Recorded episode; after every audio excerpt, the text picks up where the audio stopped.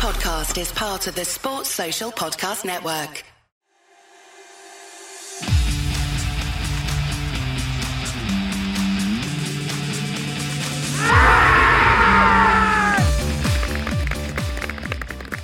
Hello and welcome to the very first Middlesex County Cricket League podcast. My name's Dan Huff and I'm from Twickenham CC, and I'm very pleased to be able to welcome three esteemed souls alongside me to chat about all things Middlesex. First up, we have Salman Ali from North London. Hi, Sal. Hi, chaps. Good evening.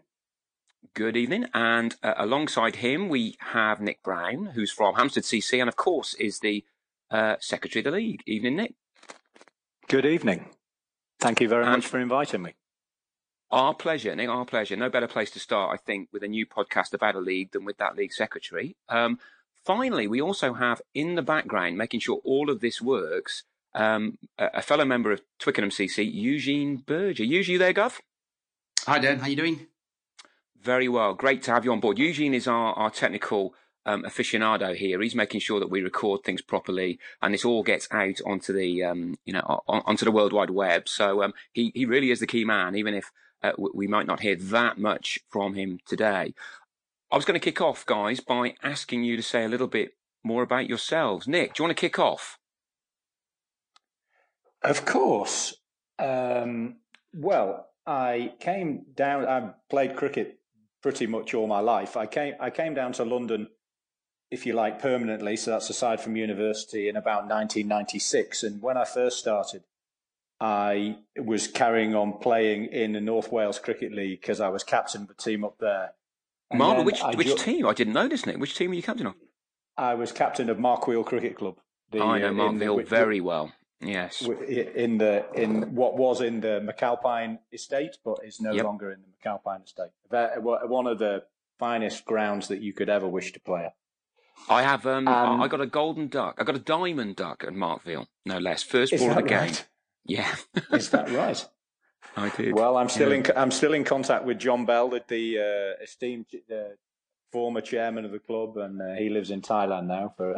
And a great sage and orator about anything to do with cricket. You could lose many hours and days sitting with John Bell talking about his stories about cricket. There is no cricket place he's not been to, and no cricket experience he hasn't had, and life experience, quite frankly. But yes, so I came down to London in 96. I started playing for Hampstead in 98. And I have been there ever since. I have. So, I was captain. Nick, sorry. I was going to ask both of you. Can you just tell us your first ever game then in the County League? And I'll get on to what we're going to talk about in terms of the County League in due course. But I'm keen to know, what was your first game in the County League and what do you remember of it? Well, yeah. I think I looked up on the Hampstead, because we keep most of our records on Play Cricket, but back then we didn't quite the same. But when I first started in the County League, it was just, I think, 17 or 18 teams, one league. You played everybody once and that was it. And my recollection of my first game was away at Enfield. And I don't remember. Nice place to play, good place to bat. Yeah, absolutely, good place to start. I don't remember much about the game. I don't remember. We batted second, I remember, and I can remember me batting pretty slowly, which wasn't really my, and sort of in a measured way, trying to walk our way up to the total.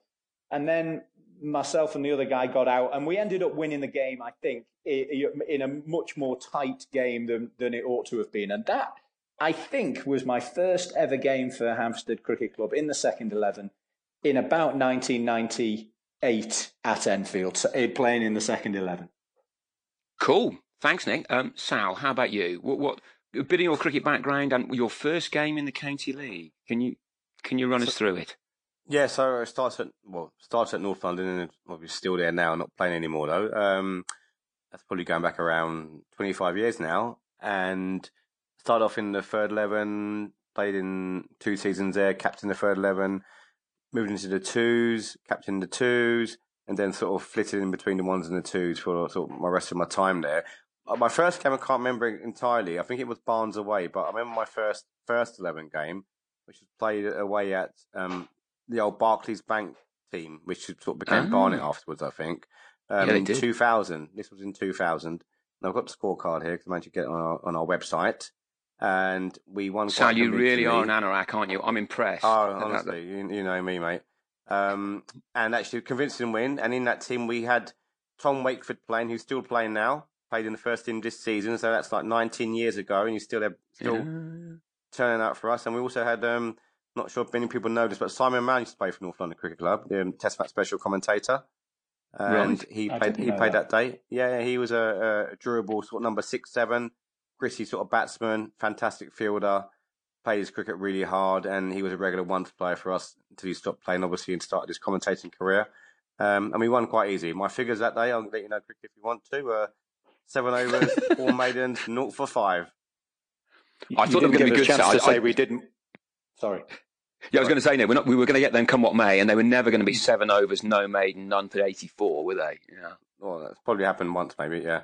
Yeah. So that was that. That was good. It was a good win, comfortable win for us. Yeah. That was my excellent sort of initial introduction. I should say as well, my first game, I came down much like you, Nick, at the about 20-odd years ago from Shropshire. Hence, I know Markville.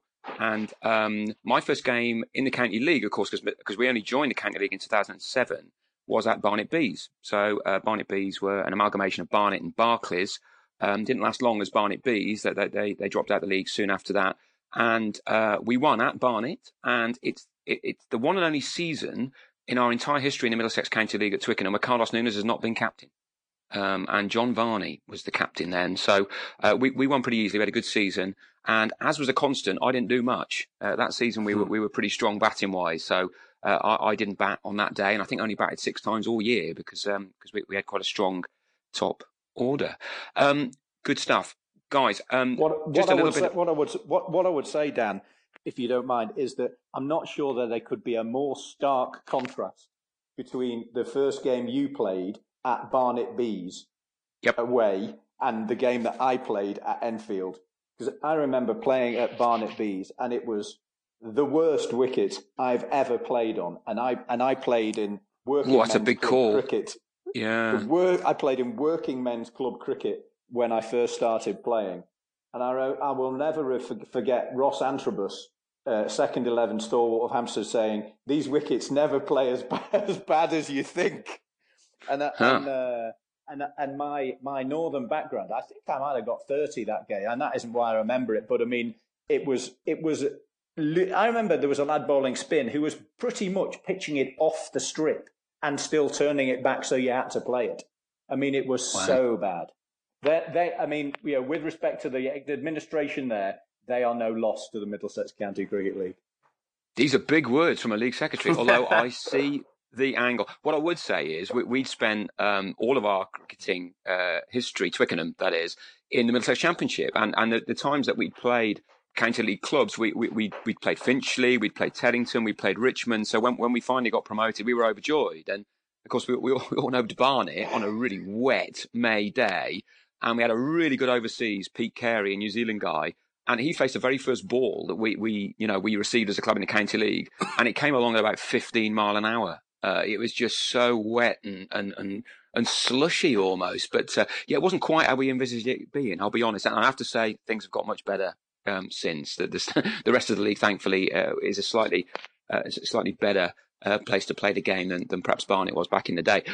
What I was going to say, guys, it might be worth just saying why we're doing this and what the aims are.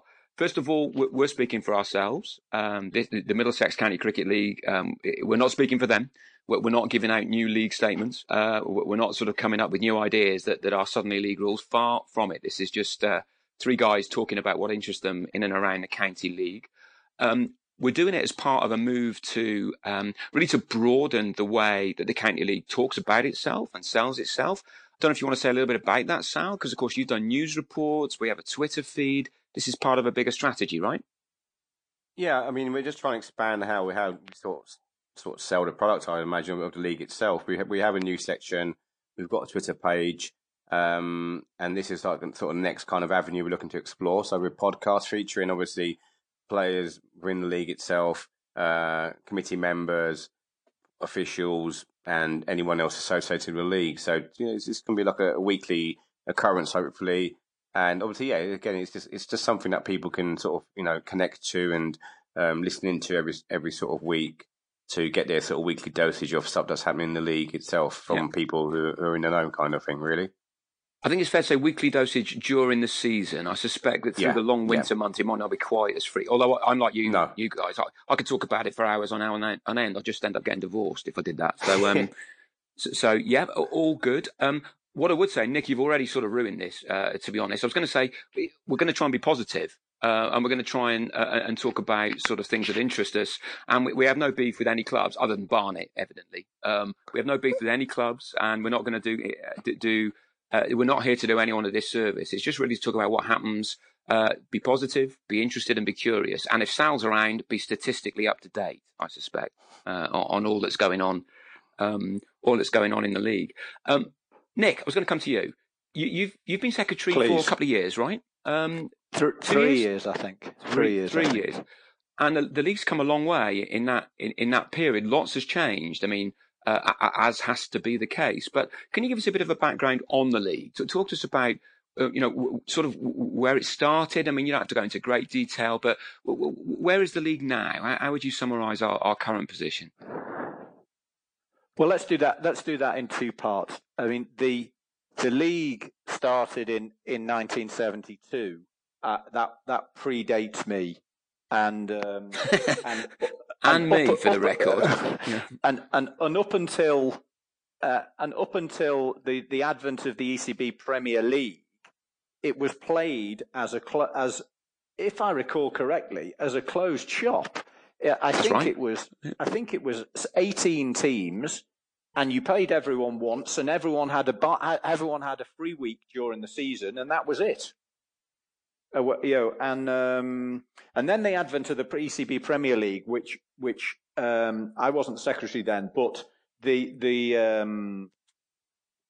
mandate from the ECB was that leagues needed to be open, so needed to have promotion and relegation. And I remember the first year of. The people at Ealing won't necessarily want to remember this, but in the I think it was the first year of before it was decided who was going to, because it was going to be leagues of 10. There were obviously 18 teams in the league, so it was the top 10 where it stayed, and the bottom 8 went into Division 2. And in the first season, when the relegation was decided, Ealing were in Division 2. Ealing finished in the bottom 8. And Hampstead too, as I recall, and so for the first season of the ECB Premier League, I think Ealing were in the second division or the first division, whichever you want to call it, the second tier. And I would imagine it was I think it was the only year that they ever spent out that, and not long after they went on that historic nine years in a row win. Yeah. So that was the county league. Of three divisions of three, if you like, I call them columns because it's wrong to call them pyramids. Really, three tiers of of 10, and that existed for quite some time. Out of interest, has anyone ever talked about this? I appreciate it's before your time, but because where we come from, it's generally 12 teams in the league, and it still is in Birmingham, the league I know best. I've never heard any serious discussions in Middlesex about that. Do you know if there ever were any? I don't. I mean, I can only assume that because clubs were accustomed to playing 17 games, the decision was that they continue playing circuit. You go to 10 and play 18 games, so you don't have a bye week, as opposed to the Birmingham League and other leagues that play 24 games, where you're playing bank holidays. 22. Or you play some bank holiday or 22, and you're playing bank holidays and starting a bit earlier and maybe finishing later. That seems very logical. Yeah, that seems very logical. And I think with the Birmingham League as well, they've even gone one step further this year. They had playoffs this year. And so you had the Shropshire, Warwickshire, Worcestershire and Staffordshire leagues, or the winners of those leagues, all went into a round-robin tournament at the end of the season to decide which two would go into the Birmingham League. So it felt like they played about 180 games a season. It was crazy. Well, I mean, we've sort of moved on to something else, and I'd like to come back to that idea of playoffs. So the league for once it went in the Premier League, was three columns of three with promotion and relegation between the two, and then the 1987 League fed into the bottom tier of what was the 3rd 11 League. It was called 3rd 11 League then because it was only 3rd 11s that played in it. And then the Middlesex Championship had theoretical promotion into the bottom of the county league. I understand that a number of clubs failed to get in for a variety of reasons. Who'd won the Middlesex Championship, but weren't allowed in for a variety of reasons, ground quality and tenure and that type of stuff. In practice, Nick, it was really Austerley who were ridiculously strong at that, and we came second, I think, 3 years running. And right. They were a really strong team, but they didn't meet a number of the criteria. You're right. So we had to twiddle our thumbs and try and win the next year. Yeah. So that existed for years, for a long time, as far as I could see. And then the first part of the expansion was the amalgamation or the takeover of the 1987 League, and that in truth was very straightforward and made a lot of sense. The 1987 League was 5 divisions of 10 teams, so circa 50 teams, and they had promotion and relegation. And the top, I think it was top 2, or maybe it was top 1. No, top one. It was top 1. Yep. So the top team in the first division of the 1987 League would replace the bottom team of the third division of the 3rd 11s, and that existed for years and years and years. And the 1987 League administration did a fantastic job in providing cricket for all the teams and players that wouldn't otherwise get games in the Middlesex County League, because all the county league had was 3rd 11s. So it was really smaller clubs and 4th 11s, to the extent that clubs had 4th 11s back then.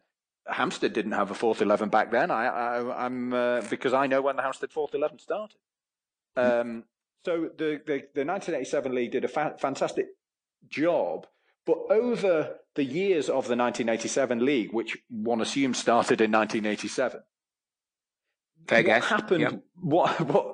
happened was that the county league clubs expanded and got more teams, and it got to the point where of the 50 1987 League teams, I think 40 plus were affiliates of county league clubs. So it would have been Twickenham 4s and Twickenham 5s, and eventually Hampstead 4s and Hampstead 5s, and North Middlesex and Highgate and Ealing, Richmond. I think they're the only ones that run 5 teams. I hope I haven't. It's not Finchley. North London run 5. That's right. Yeah. Thank you for that. And so there was a merger which sort of suited everyone, I think, and that happened 2 years ago. 2 years ago, perhaps. I think this was the first year. Yeah, this is the first year. Was this the first year? So 2019 was the first year. And as far as I can see, it's worked pretty well. Can I give a special shout-out there, though, to Winchmore Hill Fifths? Right, and the reason I say that is that poor old Winchmore Hill Fifth. Yeah, you know where this is going to go. But people may not be aware, but the lower echelons of the county league is regionalised, and I totally understand the logic of that. But Winchmore Hill 4s are in Division 6A, which is the lowest level, the sixth tier, and Winchmore Hill 5s had to go in Division 6B, which is basically South Middlesex. And so all of their away games were at places like Twickenham, Richmond, and so forth. So I always felt sorry for those guys. You know, they talk about having the odd long away trek. They had it every other week, and you know they came mid-table, they got through it, and you know, fingers crossed that Winchmore Hill 4s can get their act together and they can move across to the north in due course. Well, yeah. Do you want me to give an exclusive? We're all over there. Yes, far away. Well, I am often criticised for trying to change things too much. I was the advocate of coloured clothing, pink balls, all sorts of other changes. And I feel that my role as league secretary is one to continually push the envelope, or continually raise the standards, and keep moving the Middlesex County League forward. It was a very timely, this discussion, because we had a Middlesex League executive meeting. There are 5 on the executive currently, last night. And at the meeting last night, it was agreed that, it will be put to the AGM, which takes place, where the date isn't out, but I think it's going to be I think we agreed it last night. I think it's the 25th of November, that in the regionalised part of the county league, we will allow 2 teams from the same club to play in the same division. Ooh. Now that could be interesting at the AGM. I'm not sure everyone's going to love that. We'll see how that goes. Yes, that's right. I mean, the idea, the part of the reason for that is that when we did the first season, the regionalisation worked very well, with the exception of Winchmore Hill. But this season, we've had a number of, there have come up a number of other issues. And if we break away from the principle of regionalisation, then effectively we end up with a mishmash after not too long, and it's no longer regionalised. And I think the principle of the regionalisation is to encourage clubs to encourage participation by shortening the overall travel time. And we felt that stopping clubs getting promoted because their 4th 11 are in Division 5 and their 5th 11 have got promoted, but they can't get promoted. We just thought that isn't really in keeping with the spirit of the idea of regionalisation. There is no appetite or desire to spread that any further than the regionalised portion of the league. So the bottom 4 divisions of the league. Because I know that there'll be some people that are concerned that this is the start of allowing if you like, a full movability of all clubs, but that isn't the idea. I mean, it's really to allow at the lowest end, where I'm not going to decry the lower end because people are playing at the level that they're playing at and they're enjoying it exactly the same as the guys in the first 11. But we want to make sure that their experience isn't detracted by having long journeys all the time. When you've got young players and you have to get 5 or 6 young lads to a game, I think it just makes sense. So anyway, it's not agreed but it's been agreed by the executive that we're going to put it forward to the AGM for the clubs to vote on, and then something to be discussed. The dice will fall where they fall. Absolutely, I can see the logic. I suspect there'll be an interesting discussion around that one come the end of November. Hold the back page there, guys. Let's hope the Sun pick up on that and we can have a big splash tomorrow morning when we open our newspapers. Sal, I was going to ask you, there's talk, and we talked about this actually when we were doing the Twickenham CC podcast not so long ago, about the role of the Middlesex Championship here. And you played in the Championship, much as I have.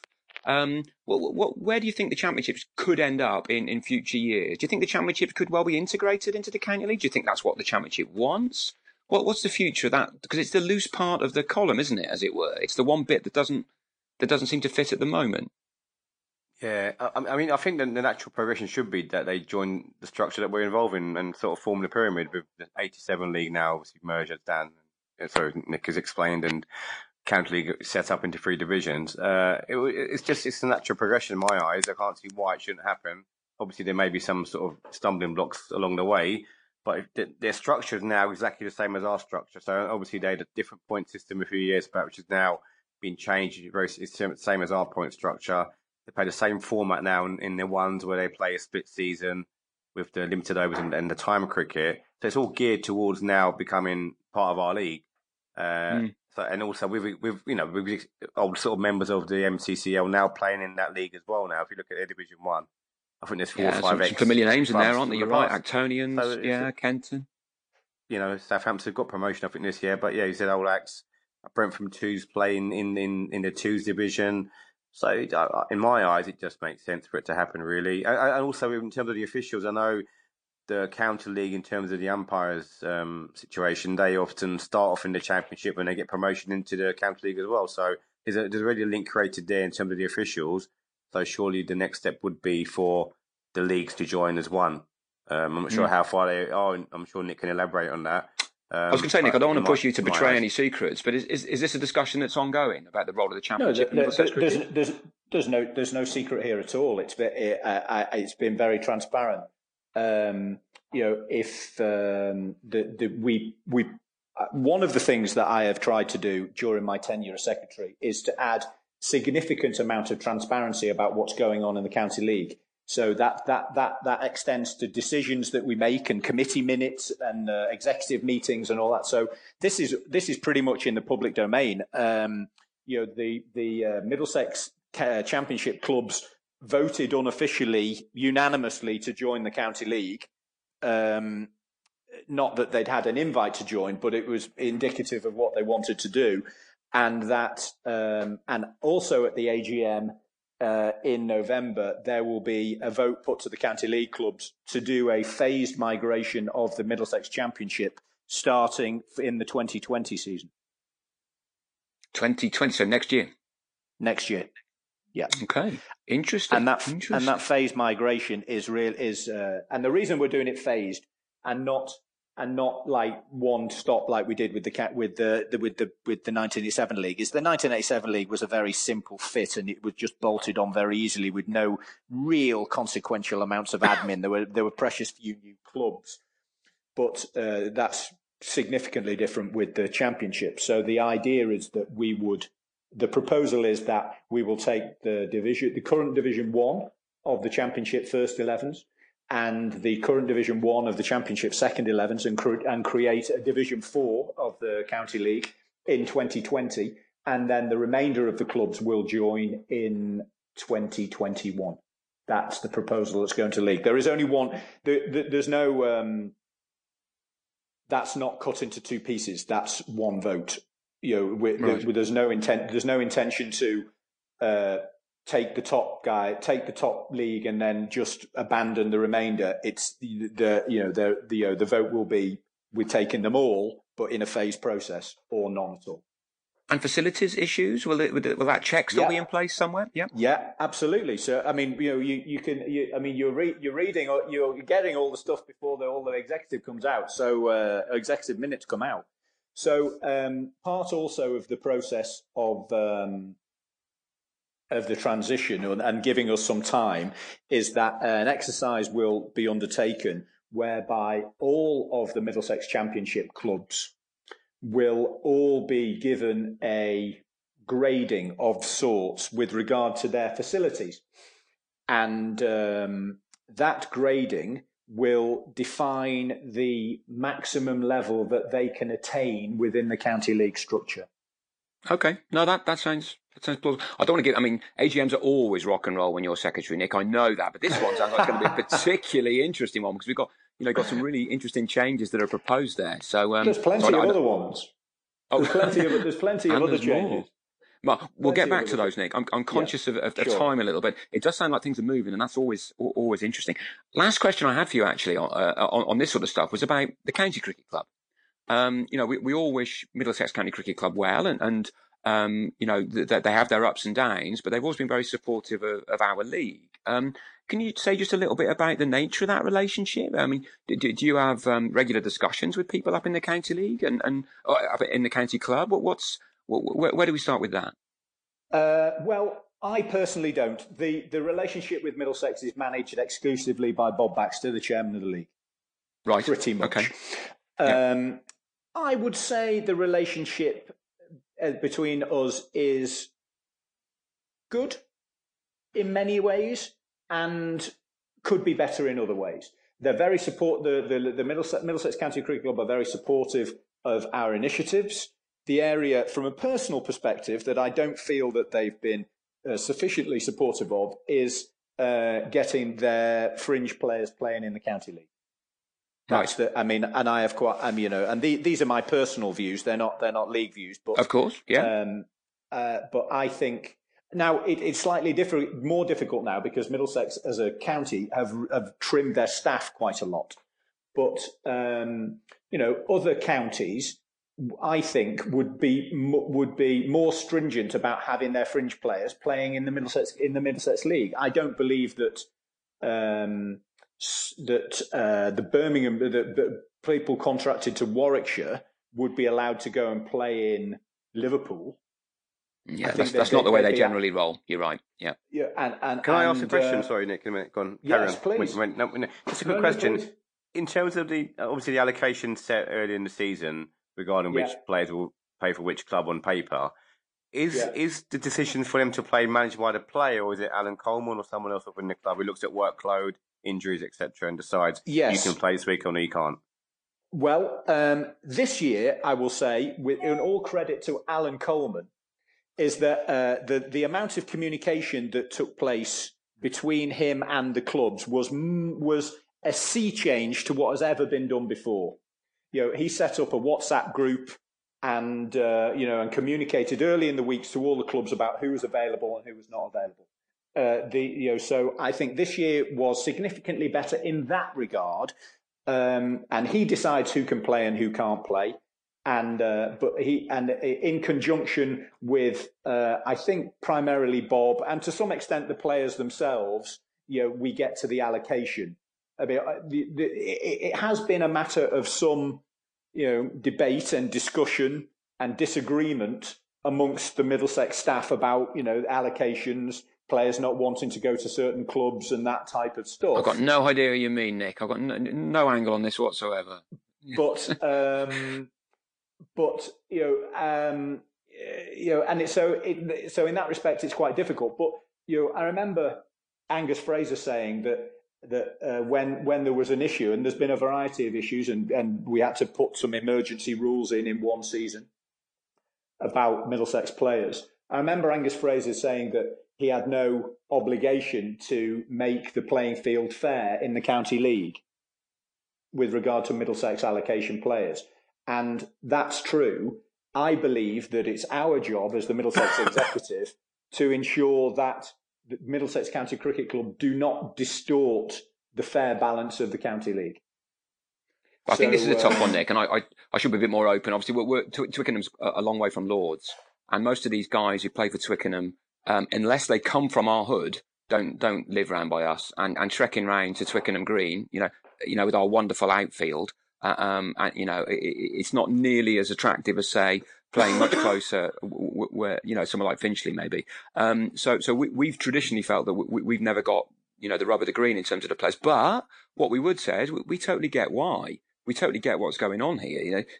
Middlesex County Cricket Club has to try and get Middlesex winning. Well, what happens with the clubs in the league is got to be secondary for those guys. So we've sort of 100%. Stop worrying about it, to be honest. We'll take whoever is allocated to us, and we'll welcome them in, and we'll force them to eat a braai as the way. But we've long since sort of got over worrying about it too much. I mean, we were allocated Tim Murtagh one year, and the last thing Tim Murtagh would want to do is turn up at Twickenham Green and be asked to bowl 10 overs after a tough week, sort of ploughing around the county championship. So we get it, and I suggest other clubs want to think of it in that way as well. If the dice falls luckily for you, great. If it doesn't, just get on with it. I think go on. What I was going to say is that the dice does appear to fall in favour of some clubs more than others. Yeah, that's life, though, isn't it? Really, and I say that as a club who we don't feel we've been particularly lucky, but in the end. When we've done well as a club, it's been because we've had a strong unit that's played good cricket as a team. And very rarely have our Middlesex players, when we've had them, contributed that much that they've been significantly better or they've done stuff that we feel has been truly outstanding. I totally get some clubs have had more luck than others, but I think it's one of those tough ones, Nick. I'm not sure what the perfect answer is. I don't believe there is a perfect answer to it. I don't believe there's a perfect answer at all. So what's your credits with this? I was just going to say, I mean, obviously, this good and bad experience of the whole situation, but the clubs who do bring through their young players do benefit in the long run. So, absolutely. Ealing and North Middlesex have both had cricketers come through the system, gone and played professionally, and yet can still turn out for them. So I'm sure, obviously, the incentive is for all clubs to produce their homegrown cricketers you can play professionally in the long run.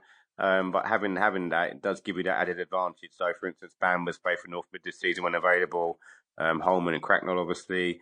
You've got Robbie White at Ealing in the past where Deckers League played for them, Podmore. So, you know, if you've got your own players coming through and they're still within the system itself, then obviously there's more chance you're going to have your contracted players playing for you. If you haven't got that, then obviously it's a difficult situation like you've experienced at Twickenham itself in the past. Well, I think that's a very fair point, you know, and a lot of clubs benefit simply because they've produced these players. And I don't think it's always easy to produce players, you know, unless you're in the top flight. Yeah, then often, you know, good young cricketers will gravitate to the good clubs at the moment. So it becomes like a virtuous circle for the really big clubs. But again, do I have a better answer for this? No, I think it's one problem that you just got to sort of do what you can and then move on, really. Guys, I was going to ask, running a little bit out of time here. Nick, back to you very quickly. Annual dinner coming up, yes, in the next few days. Yes. Any idea how many folks we're going to have there? Can you tell us much about it? Yeah, the menu's been done. Vic Marks is going to be speaking. You will know why that is, Dan. I have a rough idea, yes. Yes. I think I could probably tell the world, actually, that Clint McKay, a former player of Twickenham CC and hopefully a future player of Twickenham CC as well, is going to marry Vic Marks, his daughter, the day after the annual dinner. And he's coming to the annual dinner, so I think everyone should be morally obliged to try and get him as blind drunk as possible. But, yeah, that's going to be an interesting weekend for Clint, and it's great that Vic Marks can come along and speak on that weekend too. So good coup, I think, for you guys. He's going to be an interesting speaker. Yeah, very much so. Terrific speaker. We will also be having a Q&A with some Middlesex players, and we will also be having the biggest award ceremony that we've ever had, because we will be awarded 14 league titles. We've got 4 players of the year. We've got 3... come on, Nick. What are 3 Fair Play Awards? We've got. We're going to have to start about 3:00 at this rate, Nick. We've got the 2020 winners. We've got the Middlesex Cup winners, and we've got 3 new awards this year as well that I'm not going to disclose.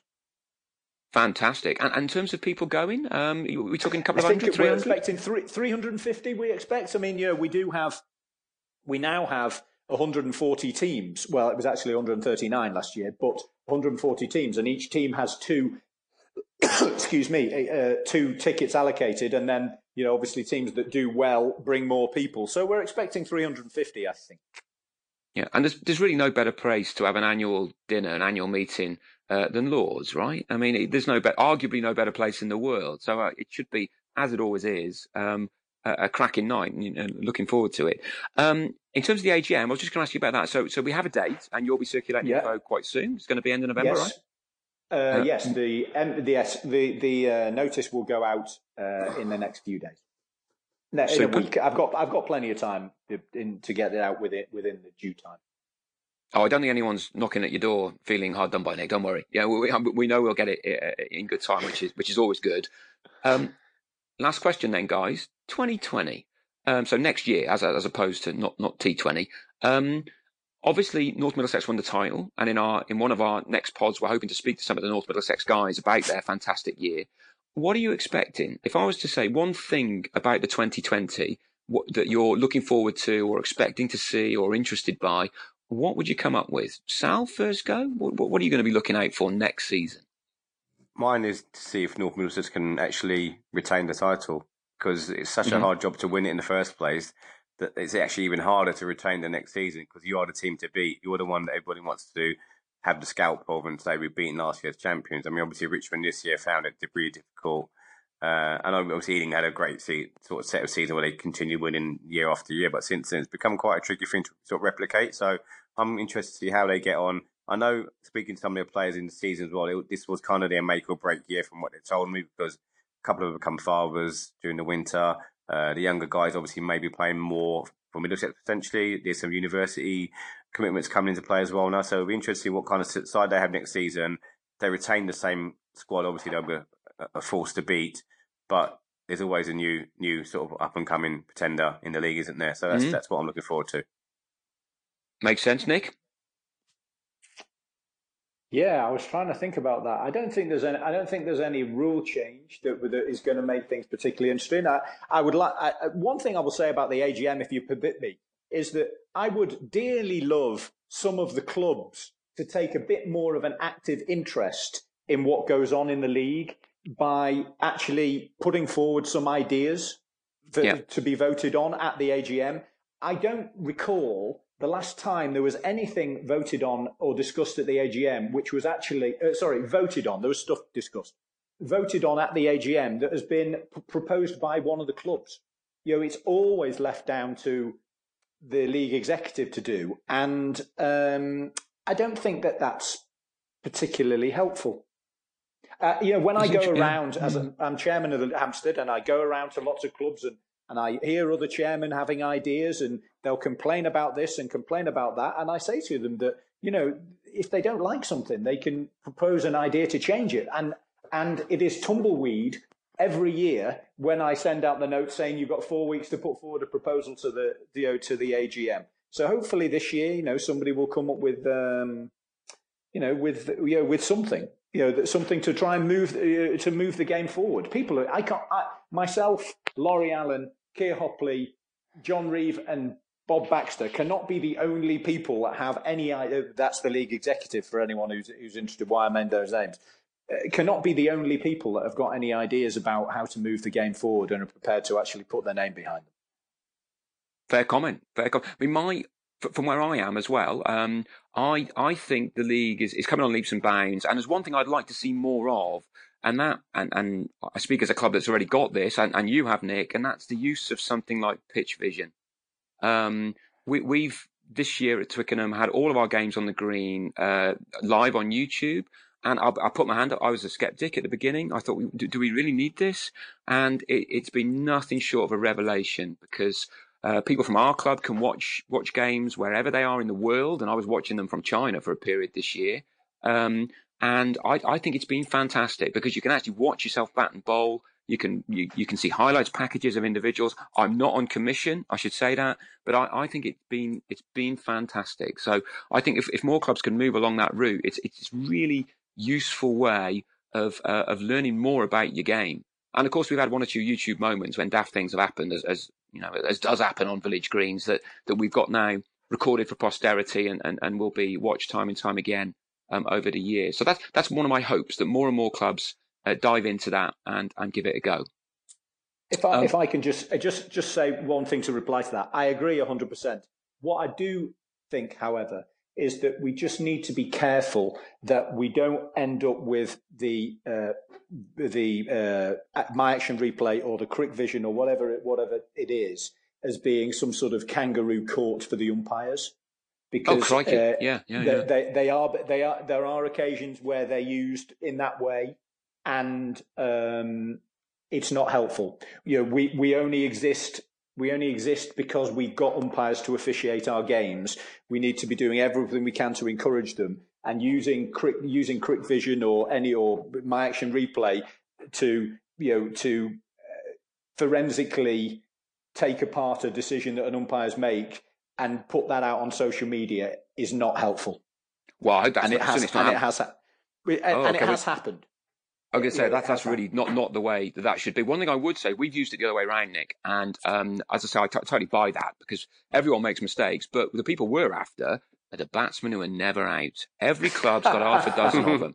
And was you know that LBW that was going 4 yards down leg? Not really. It was pretty damn close to leg. You were out. And we've had a number of those at Twickenham where people have claimed they weren't out. Well, you know, the evidence would say that it was much closer than you're telling us. So, and even then, we're not taking it seriously when we say that. It's just quite a nice little tool to deal with those guys that every club has who are just never, ever out. Anyway, as I was saying, I totally get the limitations, but for me, it's been a revelation, and I'd really hope that other clubs would think about it as possibly a way forward.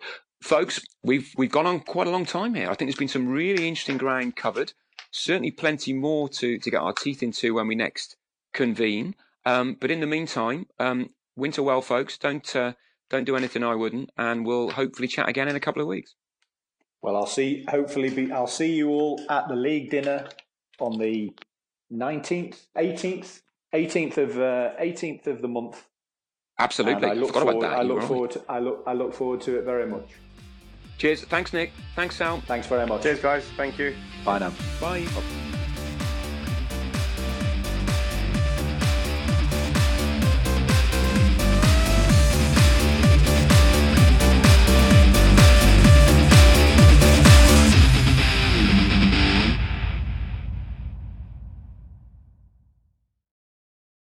Sports Social Podcast Network.